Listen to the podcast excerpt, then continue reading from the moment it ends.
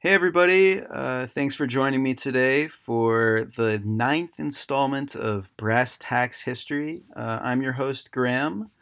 Um, and today I'm joined by um, a special guest. Uh, he knows a lot about history and uh, he, uh, he's read a lot of textbooks and watched a lot of documentaries as well, because you could actually learn a lot from, um, from screen as well as from paper.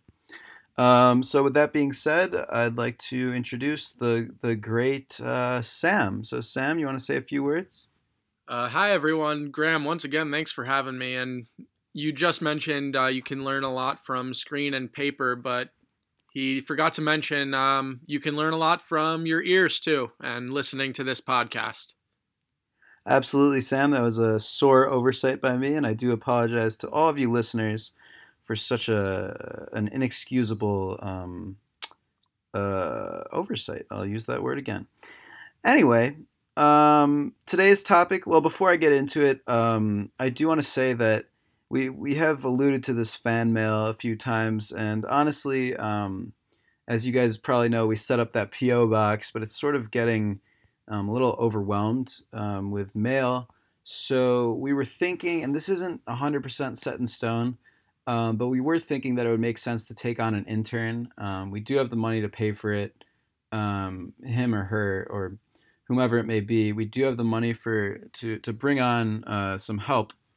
So we uh, basically more than anything would be to kind of sort through the mail and kind of throw away the ones that are sort of irrelevant and, and read to us the ones that are helpful. Um, Sam, do you want to add anything about this intern? Uh, well, the intern will not be sitting on their hands. There will be a ton of tasks, including transcription and a couple other miscellaneous tasks for them. Yeah, absolutely. It's not going to be one of those oh, you grabbed coffee for the for the head honchos type of gig. None of that. None of that garbage. Not here at Brass Tacks History. Anyway, uh, with that being said, we will. Uh, you guys can check the description for a, for a Google form to um, apply for the internship. So you guys can uh, do that if you're interested. Um, with that out of the way, uh, and also given how much positive feedback we received about our last episode, which is about the first Barbary War, uh, a couple people told us that they that they passed their first Barbary War tests uh, but we're a little worried about the second Barbary War, and that's where uh, your resident history buffs come in. So we're going to go ahead and cover the second Barbary War today. Um, and this war uh, was in 1815. It was just a couple days, June 17th to 19th. Um, it's also known as the U.S. Algerian War. Um, basically, it was fought between the United States and the North African Barbary coast states, um, and ended with the Commodore Stephen uh, Decatur's treaty, um, you got different uh, events like the bombardment of Algiers, and he negotiated a new treaty uh, until February 1822 because of an oversight. Um, Sam, can I? Uh, I'd like to turn it over to you for for a couple of facts now, if you're okay with that. Great, I'm more than happy to get into some facts. I apologize to our viewers that thought we ended on a cliffhanger last episode with ending on the first Tripoli or uh, um, Barbary War. Um, I'm excited to get into the second one. Um, right away, we'll go into our first need to know fact. Um, on August 27th, 1816, following a round of failed negotiations, the fleet actually delivered a punishing nine hour bombardment of Algiers.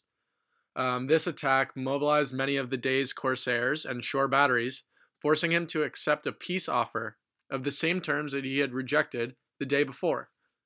Now, this is a very interesting fact that you'll need to know. Um, it circles back to the day before where he had rejected one of these peace offers. And this just comes to show that, you know, you got to play your cards right when it comes to offerings such as peace. In the middle of wars, especially definitely. Yeah, that's no, that's that's a great point about peace in the middle of wars because uh, sometimes the goal of war is actually to to end the war, and you want peace because peace is um, uh, widely considered kind of good. Um, so that's often one of the uh, strategies that uh, different parties will take as they go. So, um, can we hear your second fact now, Sam? Great. So, our second need to know fact of the day is actually uh, the Europeans built up their resources and challenged Barbary powers in the Mediterranean without distraction during this war. Mm. Um, this was interesting, especially because Algiers and Tunis were col- colonized by France and um, it was just interesting to see colonies arise as a result of um, challenging Barbary power in the Mediterranean.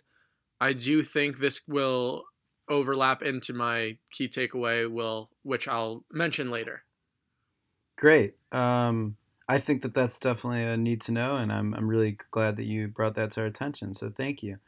Um, with that out of the way, I do think it's time to get into the key takeaways. So I'll kick things off with um, my key takeaway, and for those of you that are new to the show, um, this is kind of where we we give you the knowledge that if you were to listen to no other part of this podcast, at least listen to this part because this will cover what you need to know, what you absolutely have to know for your exams, and you'll pass them all if you uh, if you just uh, keep in mind the key takeaways.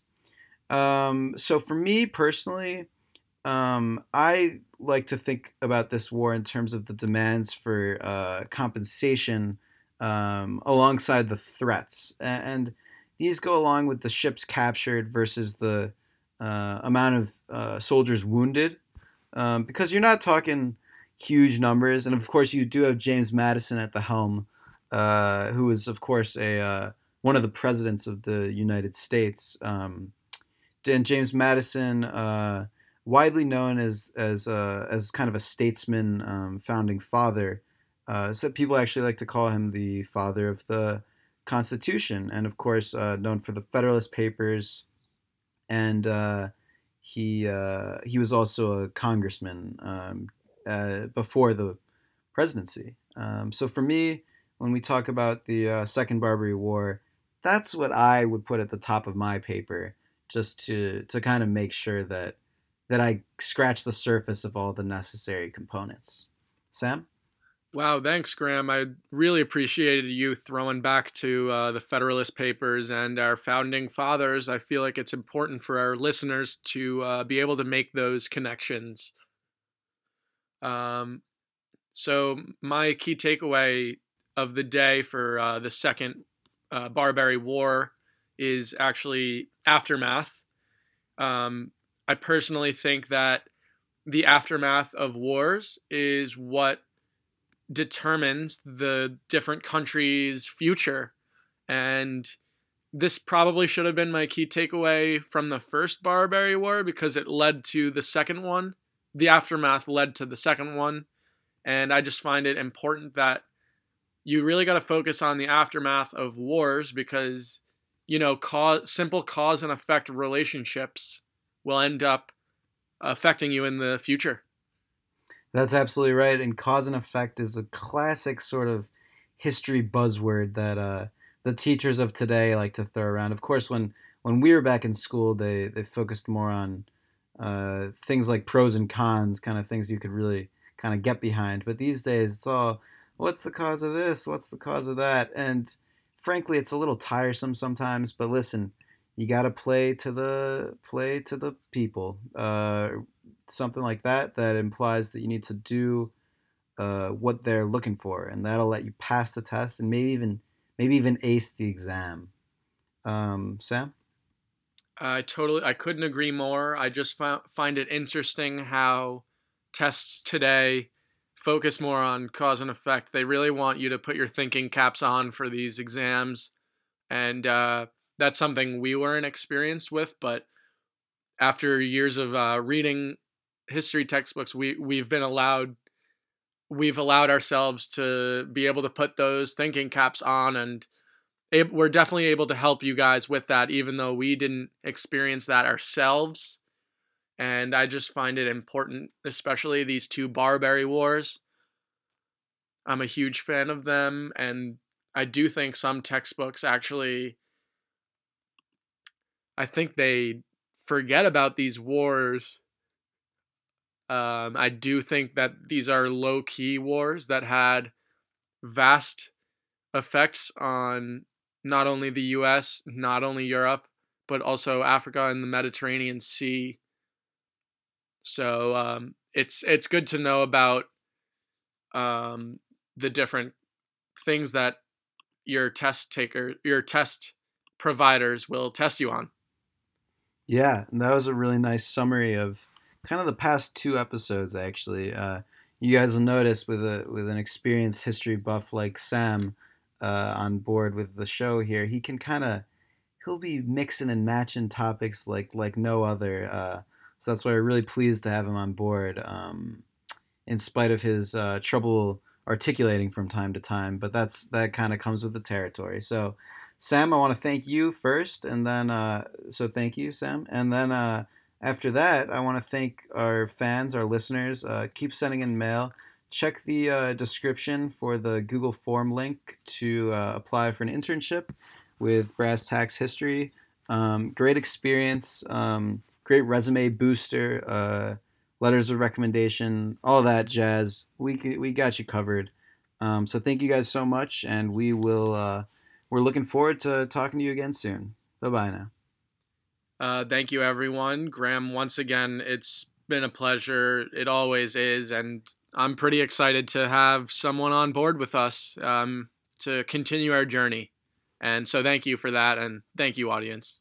Uh, yeah, absolutely. Um, so we'll be looking forward to reading your responses and talking to you again soon. Bye bye.